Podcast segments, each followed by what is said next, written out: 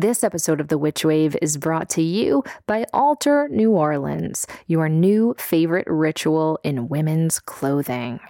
Rising up out of the magic, artistry, and decadent costume culture of New Orleans, Altar beckons to the inner witch in all of us elegantly weaving together divine, floating shapes with commanding feminine lines. Every stitch of Altar's garments is imbued with a unique feminist alchemy, lovingly handmade in the heart of the Crescent City. Rin Wilson, the owner and founder of Altar, takes tremendous pride in her mission to champion local artists, incorporating their work into many of her alluring designs. Rin is also fiercely dedicated to offering her featured artists fair pay for their talents. I love that.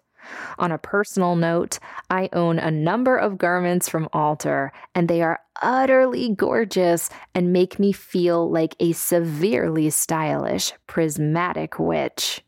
And now, you lucky listeners can get 10% off your first order at altarneworleans.com by using code WITCHWAVE. So check out altarneworleans.com. That's A L T A R neworleans.com.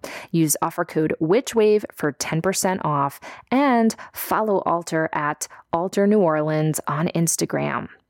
Altar New Orleans Worship what you wear.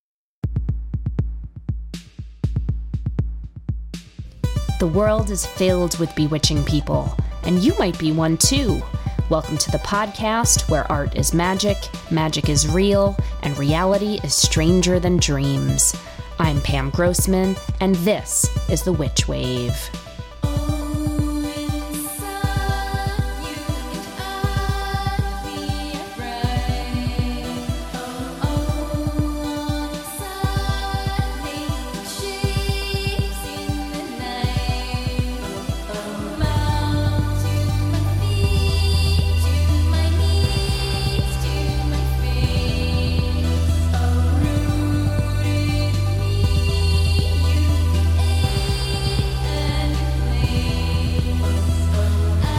Hello, and welcome to the Witch Wave. All right, let's be real. If you've been paying attention to the news, you are probably feeling a bit anxious, as I've been. And I'm someone who works to manage her anxiety pretty regularly, anyhow. So, adding layers of political conflict and potential pandemics and economic instability and on and on on top of all of that really doesn't help matters. When I'm feeling anxious, it can be easy for me to snowball that anxiety into something bigger and even more overwhelming as my thoughts start whirling and piling on top of each other. But one of the things I've learned to do when this snowball starts rolling is to try and get out of my head and back into my body to try and stop anxiety momentum from building up any further. Sometimes that means physically changing gears. So, getting up and taking a bath or a walk or exercising. But I've learned to shift my focus to my senses rather than my thoughts. This can be via meditation or breath work or looking at some beautiful art or lighting a candle or some incense and then taking the time to appreciate how it can change the atmosphere. My mom actually recently taught me a beautiful technique that she learned, which uses the four elements of earth, air, water, and fire to calm the mind and bring us back into our bodies. I'm going to lead you through it now. First, think about Earth. Stop whatever you're doing and put your feet on the ground. Whether you're sitting or standing, feel the sensation of your feet being planted and steady right where you are. Close your eyes and think to yourself I am here. Next, picture the element of air as you take three deep breaths. I'll do it with you. Breathe in and out. And in and out.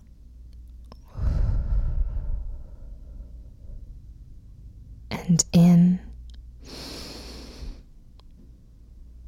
and out.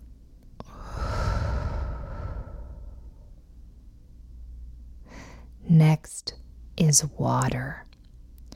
Picture how water flows and replenishes, and then go and drink some water. I'm going to do that now.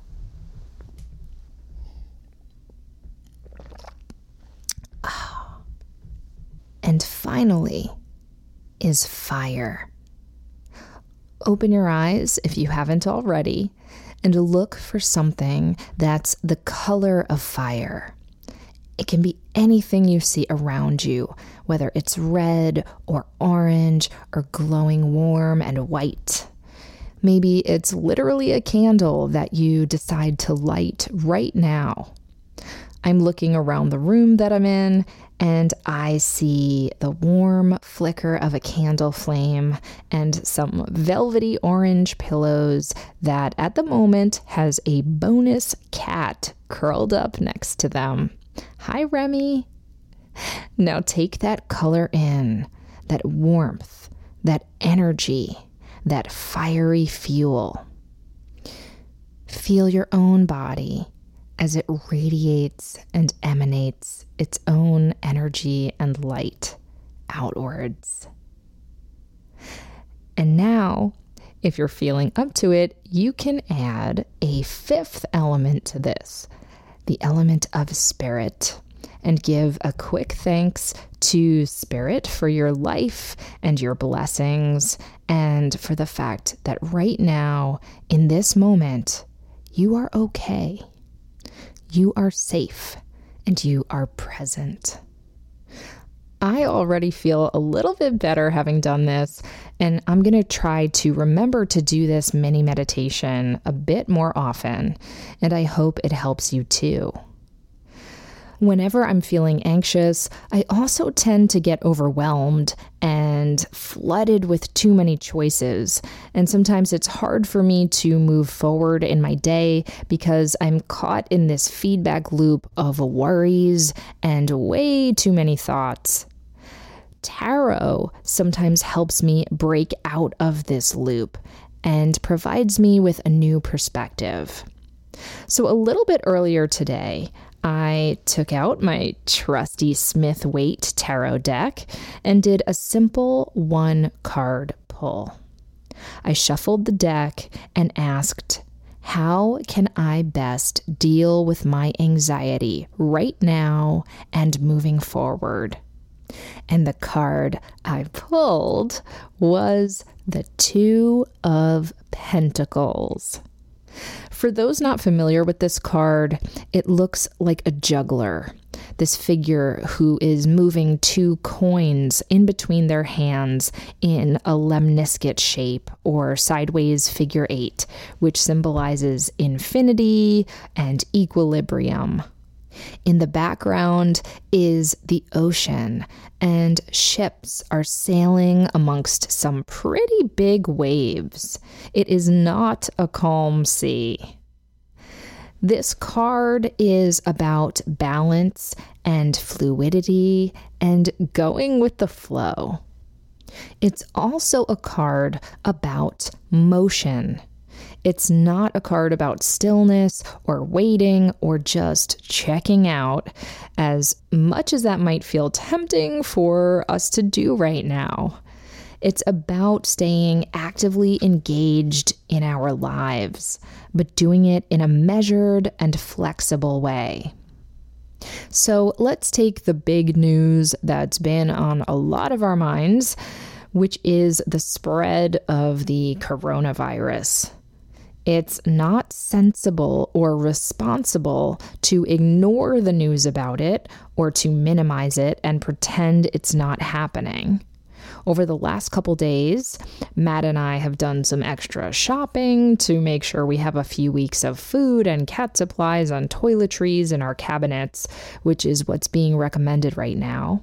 And we're checking the news and the CDC website periodically and being extra careful to wash our hands more, etc., etc., etc.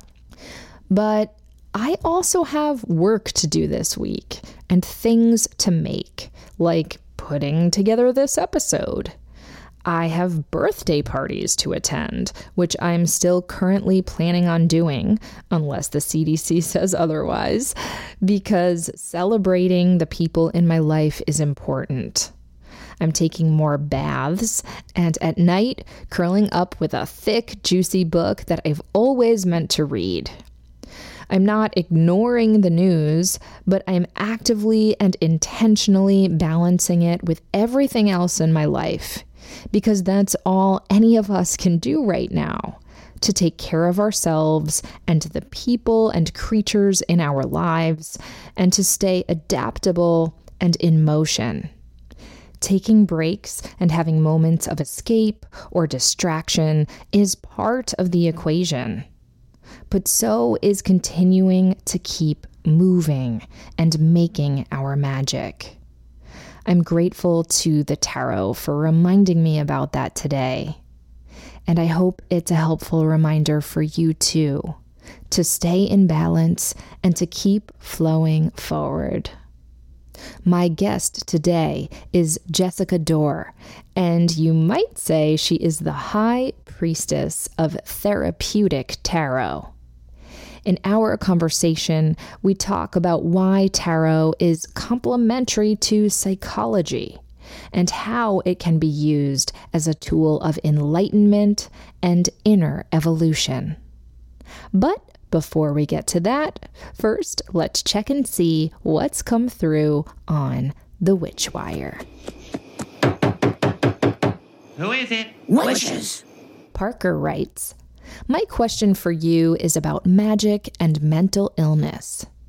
I have several mental diagnoses that include major depressive disorder and ADHD, and I believe it's these two that hinder me the most in my practice. My ADHD makes it so hard to meditate. I can never keep my mind clear for long without a song running into my head or a rabbit trail of thoughts coming in. I've tried guided meditations, but I don't know how those would work when I want to meditate with my deities. My depression makes it really hard for me to carry out spells or rituals or even do the smallest of magic. How can I raise energy if I can't even rise from bed? Both of these make it feel like I can't be a real witch sometimes, even though I absolutely know that isn't true. Do you have any ideas to help me adapt my practice around my neurodivergence? Hi, Parker. Thank you so much for asking about this. First of all, I just want to acknowledge that you are not alone. I have gotten lots of questions just like this over the past few years, so I know that there are many listeners who have similar struggles. Additionally, I'm not sure where you live exactly, but according to the National Alliance on Mental Illness, one in five U.S. adults experiences some form of mental illness in a given year. And according to Johns Hopkins Medicine, it's actually one in four U.S. adults. So at any rate, we're looking at between 20 and 25% of all Americans who have some experience with this. Now, I'm not a therapist or medical practitioner myself, but I have many wonderful people in my life who have struggled with severe mental health issues at points in their lives. And I myself have to work to manage my anxiety, as you already know, so I know a little something about this. And forgive me if you know this already, but it is important for me to say that witchcraft, tarot, magic, etc., is no replacement for going to your doctor and seeking treatment. Hopefully, you're doing that already, but just in case you're not, I really urge you to go because it absolutely can help you. I have seen so many people in my life who have been helped by going to their doctor or therapist, and I myself go to therapy, so I really, really, really recommend it if you aren't already.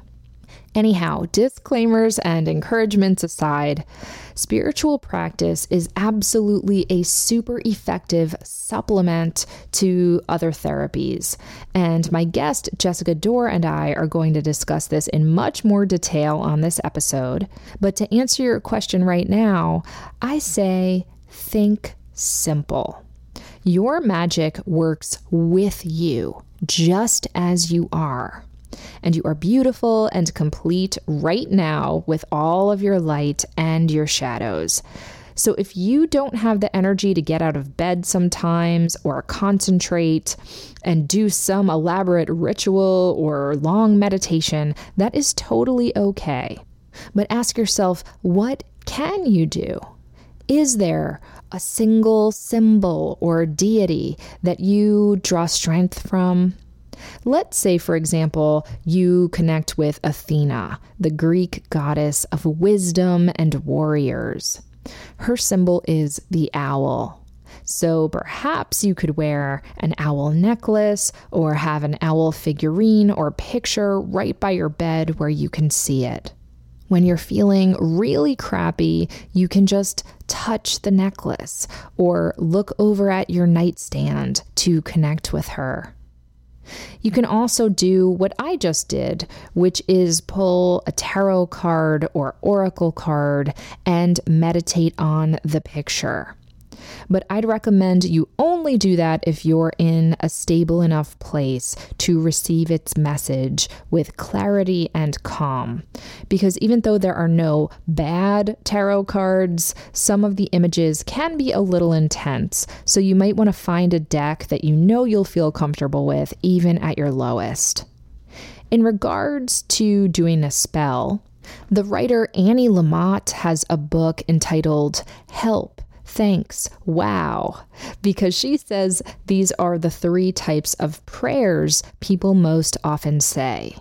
They ask for help, they give thanks, and they express awe. And I think those categories actually apply to spells as well. So, whatever spell it is you want to do, you can do it from bed if you really want to. You just distill the words and the symbols down to their basics as long as you have strength of intention, that's really all you need. You can literally look over to your Athena owl, let's say, and ask it for assistance or guidance or give it some love and appreciation.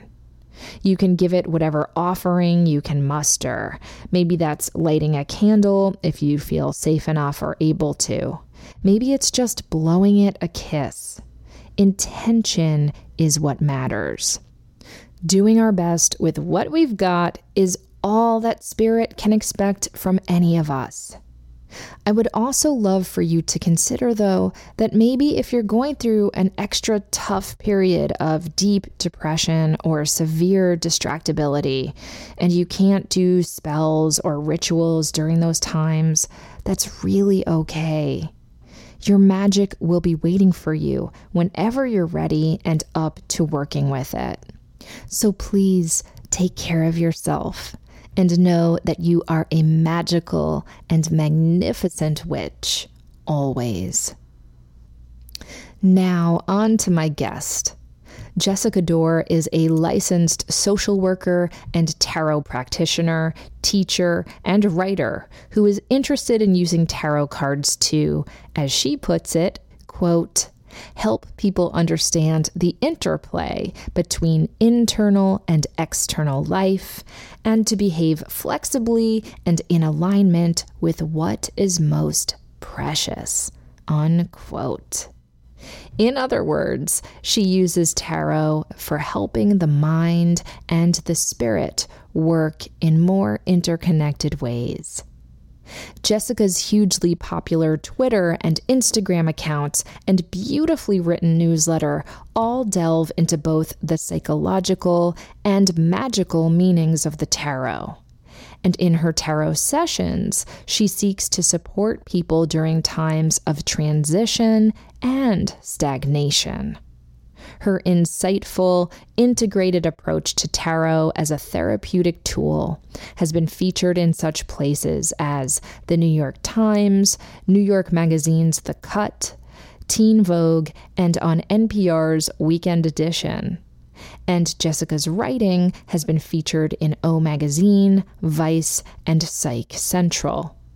On this episode, Jessica discusses how tarot can offer rich psychological revelations, the importance of synchronicity, and why spirituality is a crucial component to maintaining one's mental well being. Before we get started, just a quick content warning. While we don't go into graphic detail, we do discuss mental health struggles and therapies, including very brief mentions of suicidal ideation and self harm. Again, it's not extensive, but if even hearing me mention those topics or words is distressing for you, then you may want to skip this episode. Jessica joined me from her research treehouse in Berkeley, California, via Skype.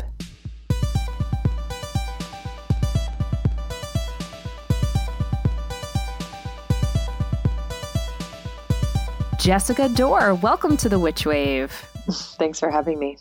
I'm so happy you're here. I've been very excited to talk to you.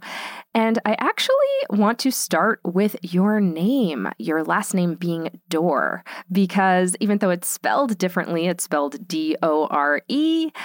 The image of a door is one that I think is really rich when it comes to tarot and other associations of symbolic analysis. And I wondered if you have any attachment to the door as an image. Yeah, I mean, it's so interesting that you say that because I actually have never really thought about that. I tend to think about my last name, it's a French word that means golden. I'm Italian and Irish, but somehow I have a French last name. So I think about it as being golden, and I always have kind of liked that.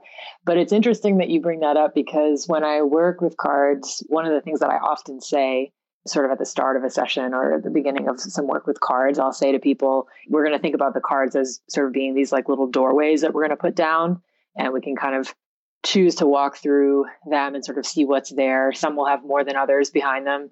Some will have, you know, something tiny, some will have something vast.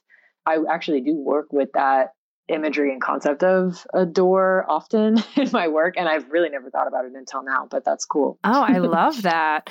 Well, I also love that you brought up the concept of gold and being golden because as I'm sure you know in alchemy and especially Jungian alchemy there's that notion that you know we take the base materials of our soul or our psyche and through the refinement, you know Carl Jung would have probably said the refinement of individual situation or analysis, you then are aiming to become a more golden, enlightened version of yourself, too. So, what a magical name you have. Thank you. Thanks to my ancestors. Shouts to the doors.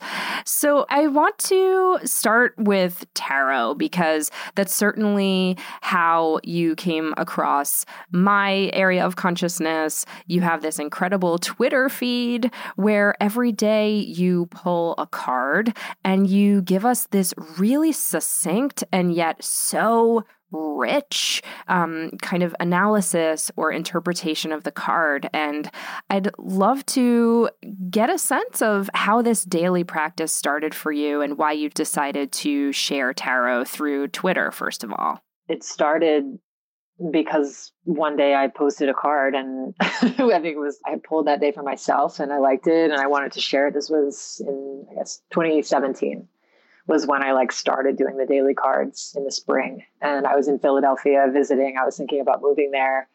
Yeah, I think it was like the Knight of Pentacles. I, I can't remember exactly. I have it in my head for some reason that that's what it was. I probably should go back and see, but yeah, and I just posted it and I was putting out work at the time about tarot. I was writing about tarot and things like that. So I had people who were following me who were into tarot, but um, it just it struck a chord with people and you know, social media is one of those things where, you know, you get feedback when you put something out and we're such rewards driven creatures, you know. I was like, oh, people like this. I'm going to keep doing it. it wasn't really a super intentional thing, honestly. I mean, it's evolved and obviously it's kind of taken on a little bit of a life of its own, but it started just very kind of off the cuff and just sort of worked and has evolved. One of the things that I love about the ways that you interpret your cards is that they're not necessarily like the Rider Waite, um, quote unquote, traditional meanings that you bring forth. Certainly, I think you're you're pulling from some of that, but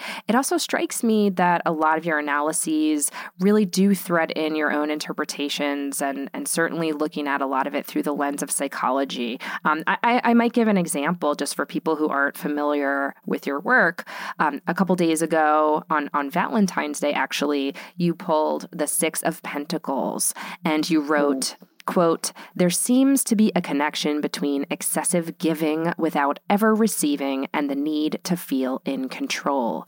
It might mean learning a new skill. It might mean feeling anxious or guilty. It might mean being vulnerable. And I really love that interpretation of this card because it also obviously struck a chord with me because I'm not like the deepest tarot scholar, but usually when I think of the Six of Pentacles, I feel like a lot of people usually interpret it as about being the giver and not necessarily the receiver. And yet here you're kind of flipping that a little bit. So, can you talk a little about your approach to analyzing tarot? Yeah, I mean, that card in particular there's multiple characters in the image. There's the person standing up, and then there's the two people that are that are in that receiving position. And there's a very clear sort of hierarchy and power structure that you see as well. And so for me, when I'm interpreting a card, I'm trying to look at the full picture and kind of like the images are sort of magical entities unto themselves. I actually was talking to a friend, I think yesterday, about Pamela Colman Smith, who, as you know, illustrated the what's called the Rider Waite deck and sort of how I would have loved to have a book of her interpretations. You know, I have Arthur Waite's illustrations of the cards, but then I realized that her interpretations are the illustrations and her language was visual metaphor. And so it's like, yeah, I'm interested in sort of Arthur Waite's idea about what the card meant, but she was the artist and she made the, the pictures, and pictures are what do they say? Like a picture is worth a thousand words. Part of the power of tarot is engaging on a level that is beyond verbal language. Mm. And so, in order to do that, to transcend the conscious mind, when you engage with image, you're overriding a little bit that conscious mind, which is very verbal by nature. And so, yeah, I might have an interpretation of a card that I read in a book, but what comes up when I look at it? And for me, when I look at that Six of Pentacles, I see somebody who likes being in control. They like being in that position of power. They're getting something out of that. They also are not really being very flexible. They're holding a scale. They're weighing everything very carefully, very controlled about how much they're giving and when and, and all of that. And, you know, there's just like a lot of subtle energy in these illustrations that I think you can tap to really kind of get the most out of what they're trying to activate in us. Absolutely. Now, you, I think I'm correct here. Please correct me if I'm wrong.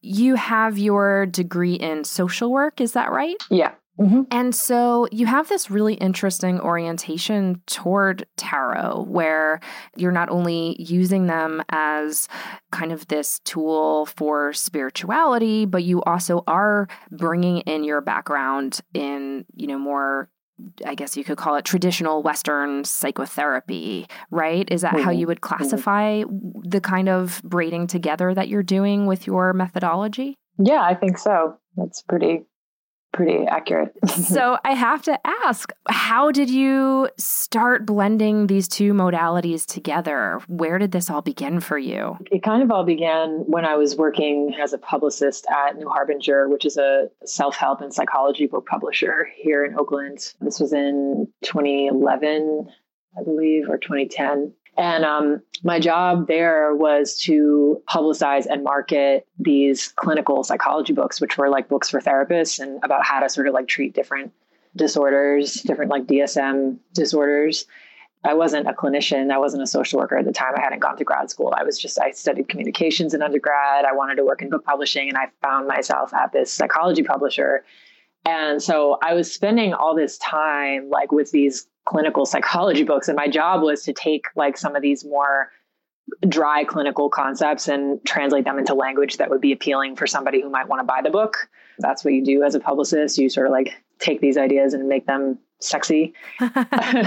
and around that same time, some of my colleagues, my coworkers at that company, I had like a little dinner gathering at my house and somebody brought tarot cards and my mom had tarot cards when I was growing up. She's also a social worker and she would you know kind of pull them for fun and stuff but she wasn't like super into it. So i knew what they were but i was kind of like oh, i don't know. And someone pulled cards for me and they were so powerful that i was like whoa i need to get my own. So i did and like i was studying and learning the cards at the same time as i was like spending i mean hours a day with these like clinical manuals for how to like do different interventions for different kinds of like dysfunction they just went together naturally. Like the psychological interpretations were just sort of baked into the way that I learned the cards because I would go to work every day. I would spend eight hours with these books and then I would come home and I would do my little evening routine where I would pull a couple cards for myself and I'd say, oh, wow, that reminds me a lot of this idea that I was just reading about today. And I would write it down in my little notebook. And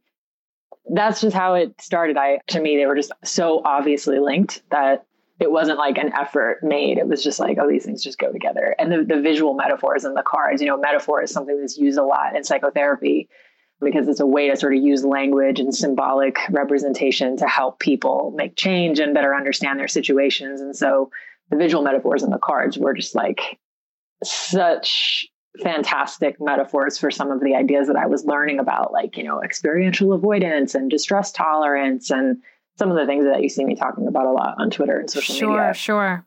It's interesting to hear you talk about metaphor, especially from a psychological standpoint, because, you know, in full disclosure, I've been in therapy on and off for most of my adult life. And some of the richest work that I've done in therapy is around analysis and delving into archetypes and dreams. And it's interesting to think of the cards almost like how old school therapists would use like ink right? It's it's like yeah.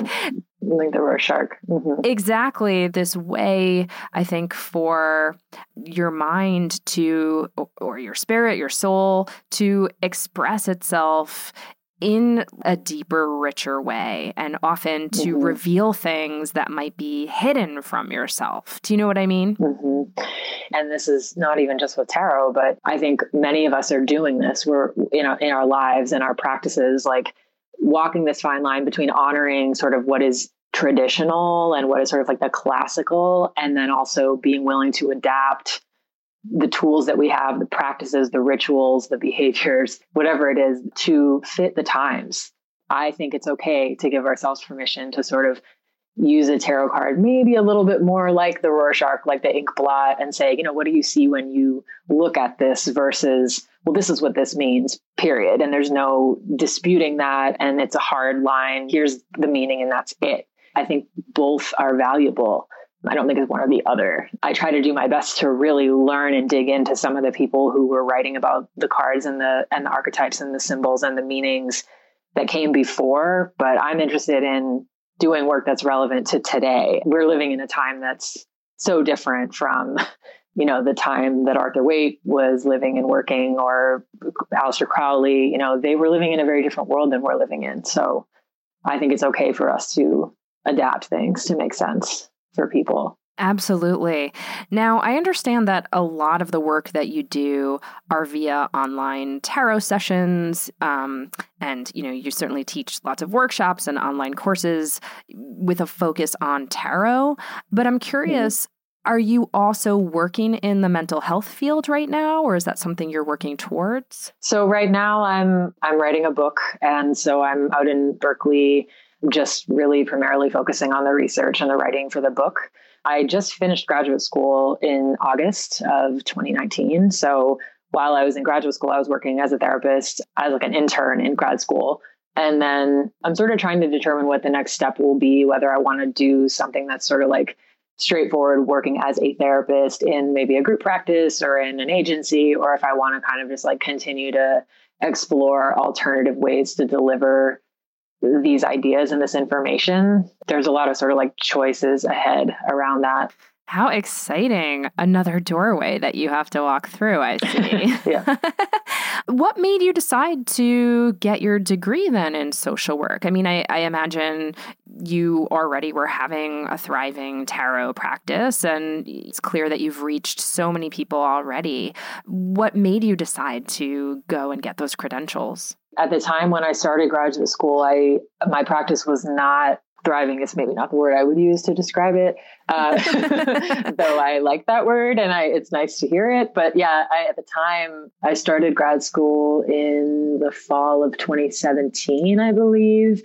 I went back and forth on it for a long time. Like I was doing work with tarot and I was writing about tarot. I was doing tarot readings or sessions, as I call them but I didn't have like a full practice or a full schedule of clients or anything like that. And I wasn't really sure whether that was going to be something that was sustainable for me. And throughout the time that I was working at New Harbinger, I became really interested in doing clinical work, working as a therapist, just because I find that work to be fulfilling. I really enjoy working with people. I'm really interested in the lives of people and how to help people and all those reasons that people get into the field. But I went back and forth on it for a really long time. And actually, the truth be told, I was debating between whether I wanted to, I got like really into baking sourdough bread. And like I was obsessed with baking bread. And I was like, all right, I'm either going to be a bread baker or I'm going to go to grad school. And so I got a job in a bread bakery in Philly. And I lasted two weeks and I was like, man, this is so hard. There's no way I can do this. And I quit and I went, I had been accepted to, you know, some programs. I gave my sort of notice that I would be uh, enrolling in the program and that was it. And so I was like, well, I guess I, I kind of went to grad school almost because I like didn't know what else to do. Mm. But then like while I was in the program is kind of when the stuff with tarot started sort of taking off. So it was interesting. Yeah, I don't know. Life is so amazing. I, I would love to know did and this is a very personal question, so fine if you don't want to answer, but did the cards help you navigate this time in your life? Because I think a lot of us can relate to not knowing which direction to go in. And, you know, what was tarot a tool that has helped lead you to where you are now? Totally. I mean, I go in and out of pulling cards for myself at this point now. Sometimes it feels a little bit more like it's so much of the work that I do that I've been kind of like getting into some other, you know, spiritual practices as a way to kind of just like get away from tarot a little bit. I, I not that I want to get away from it, but you know what I mean. I totally um, understand what sure, you mean. let me interject yeah. and say people are often often ask me like, "Do you do lots of spells for yourself?" And I'm like, I, I definitely do, but I'm doing this work all the time. So you know, yeah. s- sometimes I mean, yeah, you just have to find all different ways of freeing yourself up and doing your own spiritual work. For sure for sure. Yeah. But yeah, I mean, the cards have been an invaluable tool that have really changed my life and helped me get through a lot of times of uncertainty and, and mystery and to sort of bolster me in like my intuition and what really feels right for me and I mean, they've been extremely helpful. Are there any cards in particular that came up for you that come to mind when you think of a card that really came for you at the right time? No, I, I, I don't have a very good memory to be honest with you. It's weird. I it's not just like oh I remember something. There are things that I remember and retain really well, but tarot cards for some reason people ask me a lot a question like that and i'm always like i have no idea i have no clue what i pulled like i just pull them something happens and then i go into some other world or something. On that note, we're going to take a quick break and we'll be right back. I already adore the Ethereal Visions Tarot deck because the Art Nouveau style, exquisite colors, and entrancing gold leafing on each and every card just makes the deck sing for me and feels so enchanting to behold.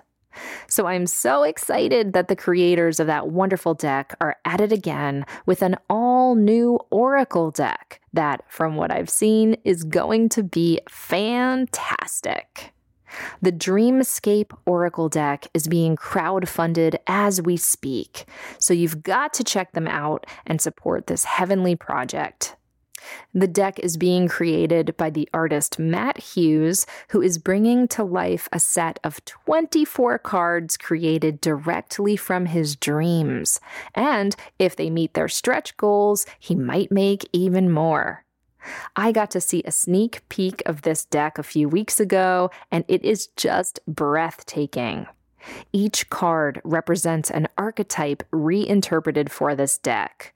Cards like the Seer, the Rabbit, Memory, and even the Death Mother hint to ancient symbolism and mythology that works so well in readings, journaling, and meditation. Plus, this new Dreamscape Oracle deck will be easy to incorporate with the Ethereal Visions Tarot deck because each card also has that unique gold foil design that brings that magical quality to every spread. Ethereal Visions Publishing just launched the crowdfunding campaign for the Dreamscape Oracle deck on March 3rd, and it ends in just a little over two weeks on March 24th. And heads up, they right now have a special 48 hour early bird reward happening that includes a gorgeous exclusive enamel pin available only during this early bird sale. So if you like free swag, do not miss that. To see these beautiful cards and pre order this divine deck, go to dreamscapeoracle.com. That's dreamscapeoracle.com. And you can learn more about Ethereal Visions Publishing and their other wonderful products by visiting their site at evpub.info. That's E Sounds dreamy. Welcome back to the Witch Wave. Today I'm speaking with Jessica Dore. So I'm really interested in the combination of spirituality and therapy, or the relationship between spirituality and therapy. And I say this as someone who has a, a lot of experience with mental health struggles not just personally but but in my family. Some people who have read my work or who have listened to the podcast know that, you know, I myself, as I, have mentioned, I've been in therapy on and off for most of my life, and I deal with anxiety. I deal with what I sometimes call the blues, which is my very romantic way of talking about, you know, feeling depressed. That said, I'm not someone who's ever struggled so deeply in ways that other people in my family have. Um, so uh, I can't talk about everyone in my family because their stories are private, but I will talk about my sister because she speaks really bravely and publicly about her own mental health. My sister was diagnosed with bipolar disorder. She was in and out of hospitals for, you know, most of her teen years and young adult years, she really couldn't function. And now, thank goodness, she's you know, she says she's recovered. I know that that word is, you know, a debatable word, but, you know, she's not only stable, she's thriving. She works in the mental health field. She's a fully functioning, wonderful, happy adult. She still has ups and downs like we all do, but she had very extreme struggles with her mental health. And she talks a lot about how you know, it was a combination of things that helped her. It was pharmaceuticals, it was behavioral therapy, talk therapy, and it was spirituality. In her case, she's a very devout Buddhist and she does a lot of chanting and, and things like that that really help her. And so I just wonder where you see tarot potentially fitting in to someone's mental health world. It doesn't sound like you're implying that it's necessarily the only thing that can help someone. And I imagine you still are supportive of other modes of therapy too. Uh, is that fair to say? Of course. I think that there are definitely therapeutic aspects to tarot, but also as a person who has sort of extensive background in studying and working with evidence-based behavioral therapies, you know, tarot doesn't have an evidence base. So it's not something that I would say, oh, this is a therapy necessarily. Not at all. In fact, I think the cards, depending on the situation and, and everything is so case by case and individuals are so unique in their experiences and the environments that they're in and the, the things that they struggle with. But I think, you know, for somebody like you know your sister for example who is doing behavioral therapy maybe she's doing a combination of cognitive behavioral therapy and dialectical behavior therapy which are two therapies that is sort of known to to help with depression unipolar or bipolar and also DBT is is known to help with suicidality and so for people who have sort of that extreme after sort of a manic episode that real depressive state DBT can be really helpful. The work that I do is taking concepts from therapies like CBT and DBT and using the tarot cards as ways to sort of illustrate those same concepts. And so I wouldn't say that it's a replacement for the therapy, but if I'm a therapist and I'm working with somebody who is diagnosed with bipolar disorder and they're having some of those particular challenges, the cards might be another tool to use to sort of help somebody understand some of the concepts.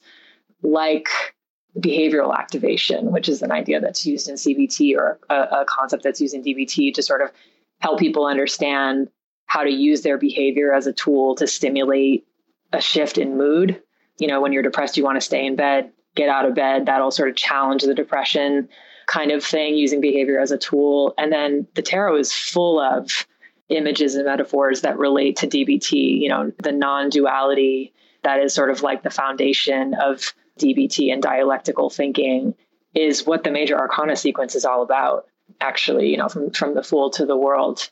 Can you expand on that a little bit? That's such an interesting concept. Sure. The foundation of DBT is this it's called dialectical behavior therapy. The idea is learning how to sort of be in uncertainty, how to be in those sort of gray, ambiguous areas of life where, for example, I can be doing my best and still need to do better. That's something that people will, will say in DBT a lot. Or it's getting out of those binary black and white thinking traps that get people in trouble. For example, when I'm depressed, I might feel like this is all my life ever is. I'm always depressed. I always feel terrible. I can't see any of the gray area. I can't see that, you know, just a week ago I was feeling connected and joyful and all of those things. And so DBT, a lot of that is about sort of helping people get to those spaces of non duality. Now, the journey of the major arcana from the fool, the zero, to the world, which is another sort of circular symbol, and it's kind of split in half at the wheel of fortune, another circle.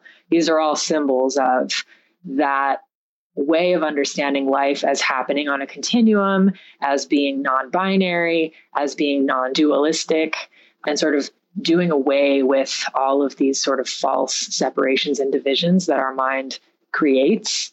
And so you even see sort of in the earlier cards in the major arcana, there's a series of dualities, you know, the the magician and the high priestess, the ego and shadow, or the conscious and the unconscious, the male or female, you see that again with the empress and the emperor you know the nature and civilization female male the mother the father and you see these dualities and then you move into sort of the strength and the hermit and justice and more of those internal where you start to break that down and then the tower is where the whole thing crumbles yes, and the devil yes. is the last stand where you see that the male and female symbol in front of the devil, at least in Pamela Colman Smith's illustration, before you get into the celestial realm where you've transcended all of that and now you're in the, the heavens judgment and then the, the world at last where everything is interconnected and that is at the heart of what DBT is about.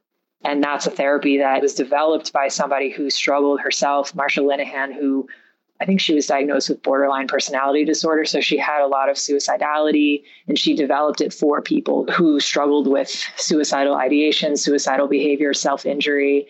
And she was specifically interested in helping those folks. And so I guess what I'm saying is I think the tarot can be used as a tool in those kinds of settings where you're working with someone who really does need the help of a professional who can sort of help them with their stuff. Would that be somebody that I would say should, you know, oh, just go get a tarot reading, you'll be fine. Or, oh, go get a pack of tarot cards. And no, not at all. You know, usually people need a combination of things. I just said a lot of stuff. No, that is that is so beautiful and so affirming because I, I also think that so much regardless of the types of therapies that we might be either drawn to or might be assigned to us, we still have to find meaning in them and we still have to find narratives and metaphors and ways to connect. That that phrase storytelling is is so overused but it's true. I, I feel like so much of the negative thinking that a lot of us are caught up in. It's about this story that you are telling yourself. And if the tarot can be another way to help us, you know, retell our story or at least look at our story from a different angle, I, I find that to be a really inspiring and evocative idea. Totally. You know, if you look at narrative therapy, which is a style of therapy that's very much focused on kind of what you're talking about, it's sort of helping people to thicken is the word that they use. You know, you, you sort of have this very thin, narrow narrative about your story and your life. And we're kind of encouraged to do that too, right? Like, what's your sort of like your boilerplate or your elevator pitch or whatever it is? You go into the doctor and you kind of spit it out as fast as you can. Well, here's my story. Here's what's happening, and and help me. You know what I mean? And and tarot cards can can be really powerful tools in helping people to sort of thicken the narrative and the way that they understand themselves as you know not being good or bad, you know, not being any one thing, but like, okay, well, we're complex, dynamic beings. And how do I pull in, you know, sort of symbols of sovereignty and power and strength? And also make room for the parts of me that sometimes falter and that make mistakes and some of that so called shadow stuff, you know, the parts of myself that I would prefer not to present openly to the world or I would prefer not to accept about myself. I mean, I think tarot is super good tool for that, you know. And the other thing too with behavioral therapies, like what we see now, and I've done a lot of research and writing about this for this book that I'm working on right now. The psychology field kind of took a turn in the 1950s from, you know, being the more sort of Jungian, analytic. That stuff was very literary, it was very philosophical, it was very creative, it was very spiritual. And it took a turn with the development of behaviorism, which is a science observing behavior. It went from being sort of this spiritual, creative, philosophical thing to being a science. And so what happens with that is that you get these therapies, you know, CBT, DBT, ACT, acceptance and commitment therapy is another one. They're evidence based, but they don't have that much soul sometimes. Mm-hmm, you know what I mm-hmm, mean? Mm-hmm, like I sure do. It's it's all about sort of measuring behavior and observing, and they're powerful. I mean, it's life saving stuff. But if you add tarot cards in, or you add a little bit of magic, or something that's a little bit more resonant on the soul level, or something that's a little more resonant on the spiritual level, what a powerful sort of elixir you have combining those two things. And that's what a lot of my work has been about is taking these sort of dry behavioral science concepts that are the foundations of things like CBT and DBT and delivering them in a way that has more magic and more of a spiritual touch to it so that it resonates with people a little bit more than some of you know you read a, a cbt workbook or something like that. It's like it'll put you to sleep. Exactly I, I, and i say that as someone who worked in self-help and psychology book publishing we published a lot of cbt books you know they're, they're just not that juicy. Mm-hmm mm-hmm it's so interesting to also hear your take on the history of psychology because it's funny, I, I, just had to start with a new therapist.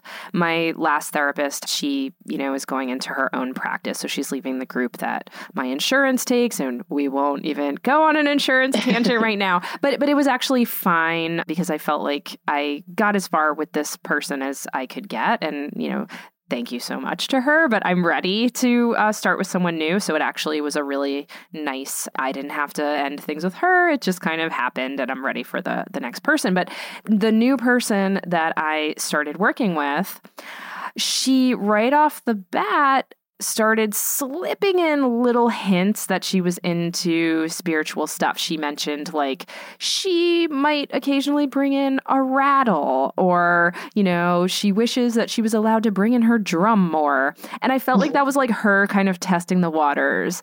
And I was like, do you know what I do? Like, do you know what I'm interested in? I was like, oh, we can bring in your rattle. Don't you worry. I, I, I, you know, shared more about myself and the fact that I'm a witch and the work that I do. And she just like lit up because she said to me, you know, she obviously doesn't want to push her alternative spiritual interests on all of her patients. And it's not necessarily appropriate for them, but it is a big part of what she does. And she is really thrilled that we can talk about magic and archetypes and I'm so thrilled. I've always wanted a therapist who I can engage with on on that level. The therapists that I've had have all as they should be been really accepting and encouraging of my interest but didn't necessarily engage with that material themselves. So, you know, we'll see where things go with this new person, but I am so happy that there are people out there who yes, they have the formal Western medicine training, which is really important. But my goodness, wouldn't it be amazing if more of our therapists also use tarot or drumming or whatever alternative healing methodologies, you know, mm-hmm. this person may or may not be using? And, and it makes such sense too because in other cultures, the idea of being sick is so often treated as like a spiritual ailment and not just a physical one. I mean, I'm thinking of a lot of indigenous cultures and how the shaman figure is not only there to like heal your body, but also to engage with the spirits of the land and the energetic field of the society and and try to heal the soul too. At least that's my mm-hmm. understanding mm-hmm. of it. And uh, I'm curious if, if you've encountered any other readings around blending together these different modalities. Well, yeah. I mean, if you look at the word psychology, it's psyche is the word for soul. It's the study of the soul. I mean, it's inherently spiritual. It's just that we live in, a, at this point now, sort of a data driven, science obsessed culture, which there are a lot of positives to that. And there's a lot of people's lives that are saved with some of the things that we've learned through studying behavior and through researching and doing clinical trials and understanding what works and what doesn't work. And I love that stuff. But also, you kind of can't divorce the two things psychology and spirituality. You know, I think when you think about sort of like doing magic or what it means to do magic, and I know I'm talking to like a legit witch, so I you can correct me if I'm wrong on my sort of interpretation of what it is to do magic, but I think about magic as sort of this using the subtle to influence the dense that, you know, through what is invisible through using energy, something like a thought or the energy of an emotion or something that's going on internally, but that isn't observable, isn't measurable through prayer, through, I mean, there's so many different things. You use that to influence the physical reality to the, you know, the material world. And therapy is just that. A therapist is going into that internal, invisible world and sort of transmuting and working with the client or the person that they're working with to help them to transmute all of that stuff to change their physical reality, you know, to change their behavior in behavioral therapy. That's kind of like the whole point, like behavior change. I think that there is sort of like this false separation between them, which I would love to see us kind of coming back toward a center where we can say, you know, okay, cool, like behavioral science has and will continue to give us a lot of amazing information. And then also like spirituality, magic, all of what we know from these traditions as well is valid and useful and these things can be incorporated and integrated for some you know extremely potent interventions and powerful interventions Oh my goodness, Jessica. You can't see me right now, but I'm both like smiling so wide and I have literal tears in my eyes because, first of all, that description of magic using the subtle to influence the dense is so beautiful. And I've actually never heard anybody put it that way before. So you can bet I'm going to be like quoting you for the rest of my life now. That is so powerful. Let me say that I got that definition from the book Meditations on the Tarot A Journey into Christian Hermeticism by this anonymous French man, or I think it might have been more than one person. They sort of identify themselves as a man, but they wrote this 700 page book about the major arcana, published anonymously after they died. They wrote it sometime, I think, around the 1940s ish. I'm not exactly sure.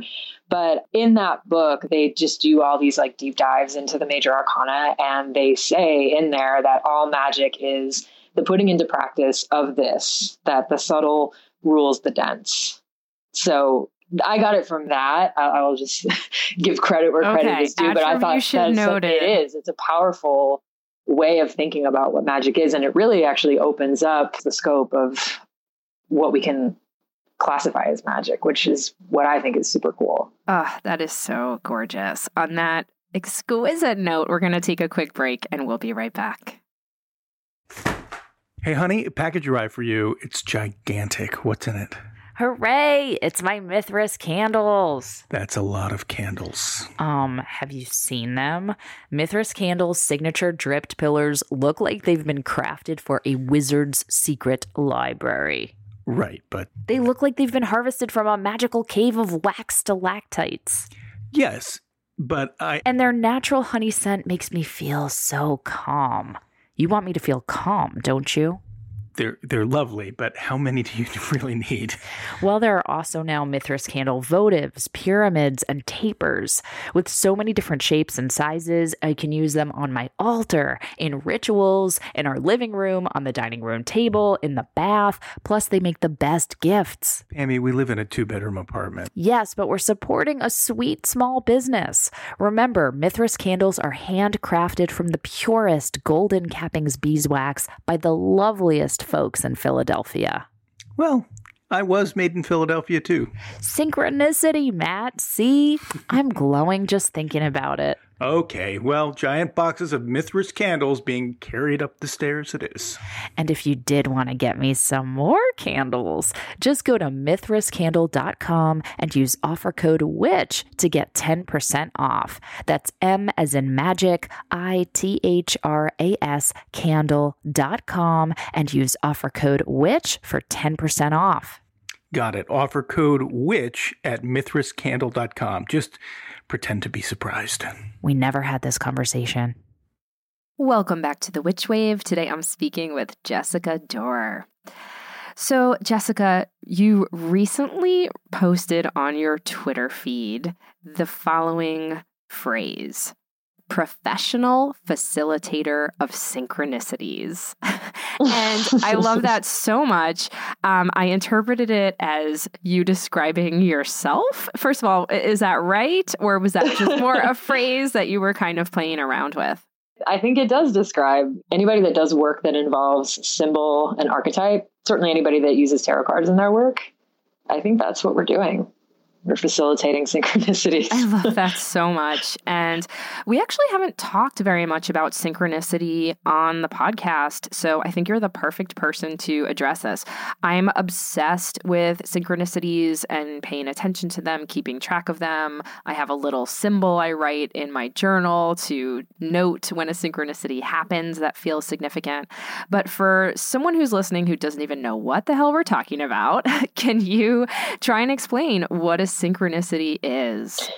Well, my understanding of synchronicity comes from Carl Jung and his theory of synchronicity, which was that when something happens in the external world and sort of like the matter around us that sort of syncs up with something internal. So there's this moment of synchronicity between, you know, you're having sort of a private internal experience and it's sort of matching or resonating with something that's happening in the external world. And those two things, what makes it a synchronicity is that there's no direct, visible, or obvious sort of causal relationship between the two things. And that's what makes it sort of this like magical experience. And Carl Jung felt that, that when those things happened, there was something that was sort of activating in us that was leading us along that path of individuation and that it was the work of the analyst to sort of help the patient or the client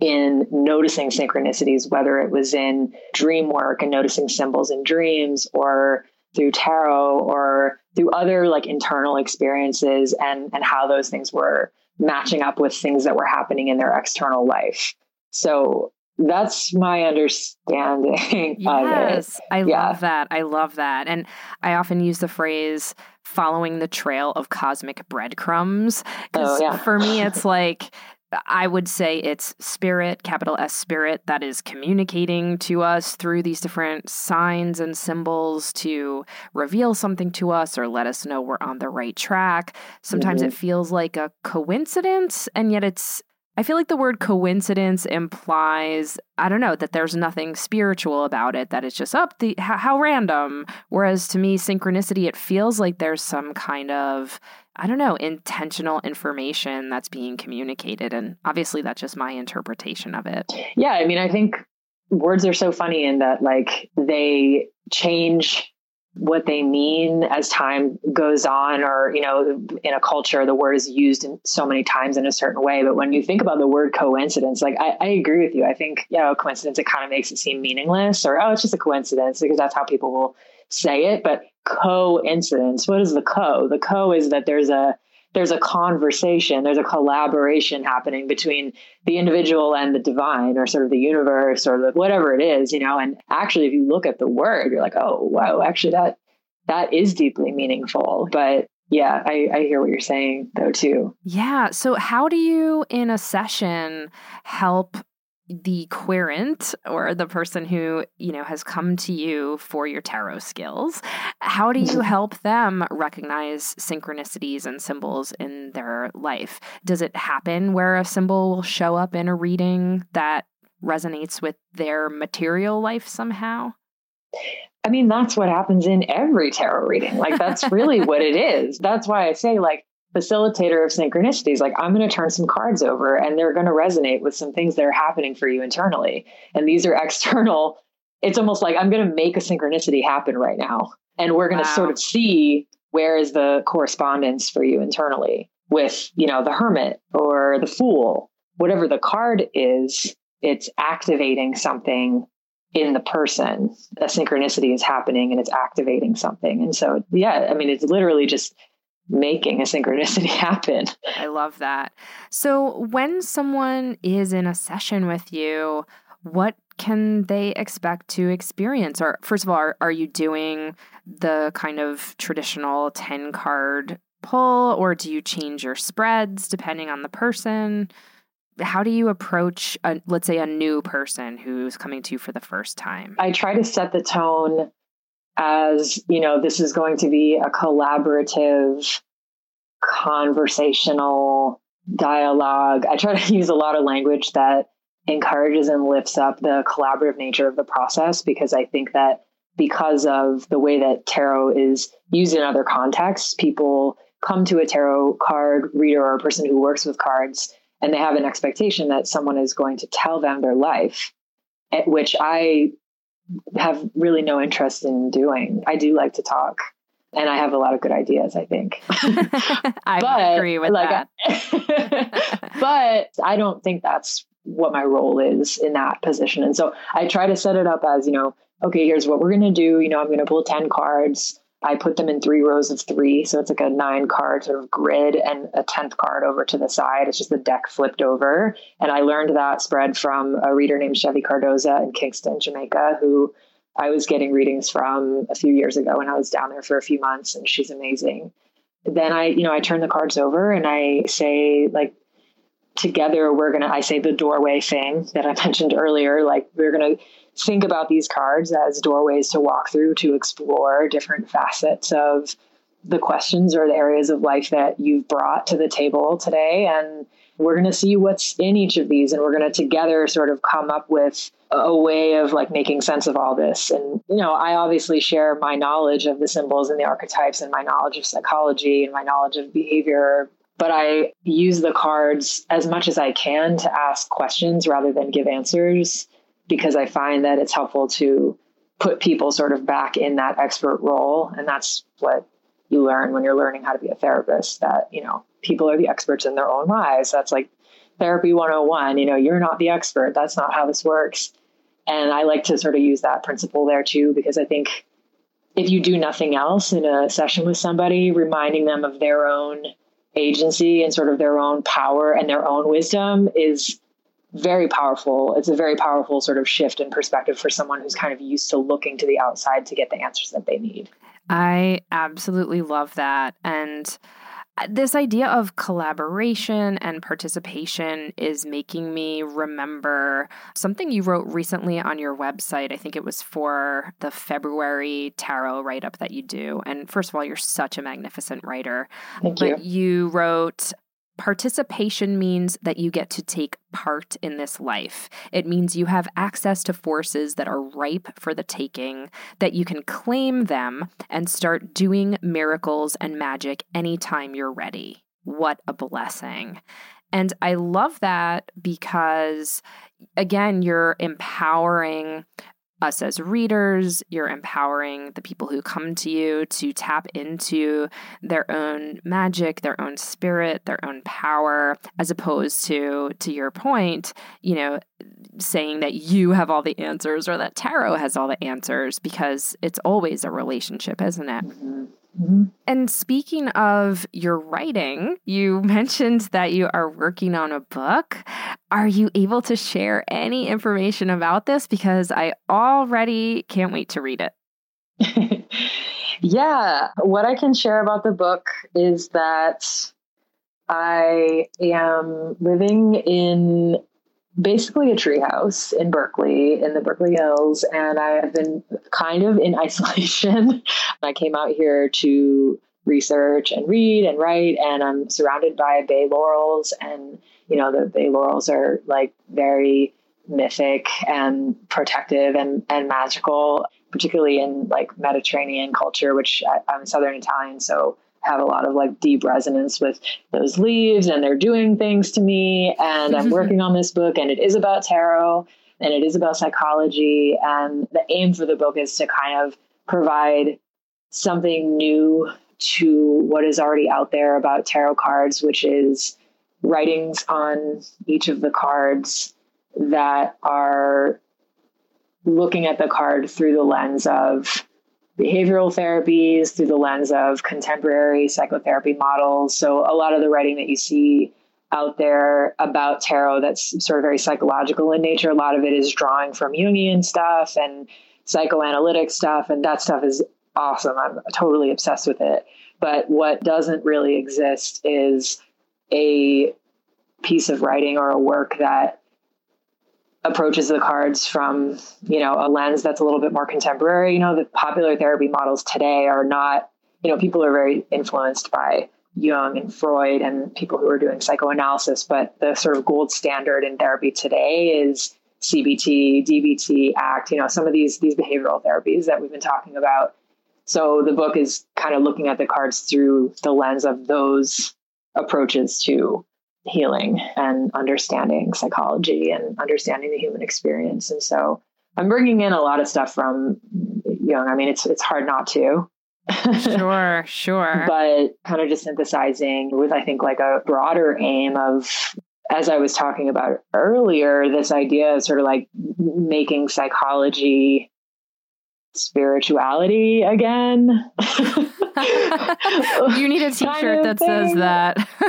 like making psychology spiritual again, yes, I guess is yes. really a more accurate way of saying it. Like it is that and it's always going to be that and it can't not be that. And we can use what we're learning with science. It's awesome stuff. But let's not also forget that it's also deeply spiritual and powerful and potent and magical. I'm trying to magic and science, they seem at odds, but they're not at all at odds. They're very complementary. Here, here. And do you have a sense of when this book might be birthed into the world? I'm not trying to rush you, but I do want to read it. it. yeah, it's supposed to be, I think, fall 2021. So, yeah, I'll be hopefully finishing the writing later, like this fall, and then it'll be in production. So hopefully that will that will happen as long as I can get it done. it's How, a lot. Yes. Yeah. Yes. Well, it sounds absolutely fabulous. I can't wait to read it. But in the meantime, I know there are many other ways for us to have access to your brilliant work. And can you share if somebody wants to either book a session with you or read your writings? What are all of your various social links or ways that people can work with you?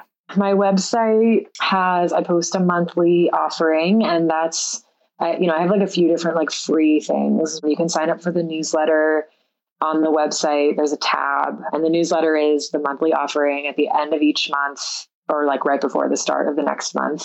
Mm-hmm. I pull six cards, I write something inspired by those six cards, and I send it out to my email list. And then it gets published on the website about a week later, jessicadore.com. Easy peasy. Yeah.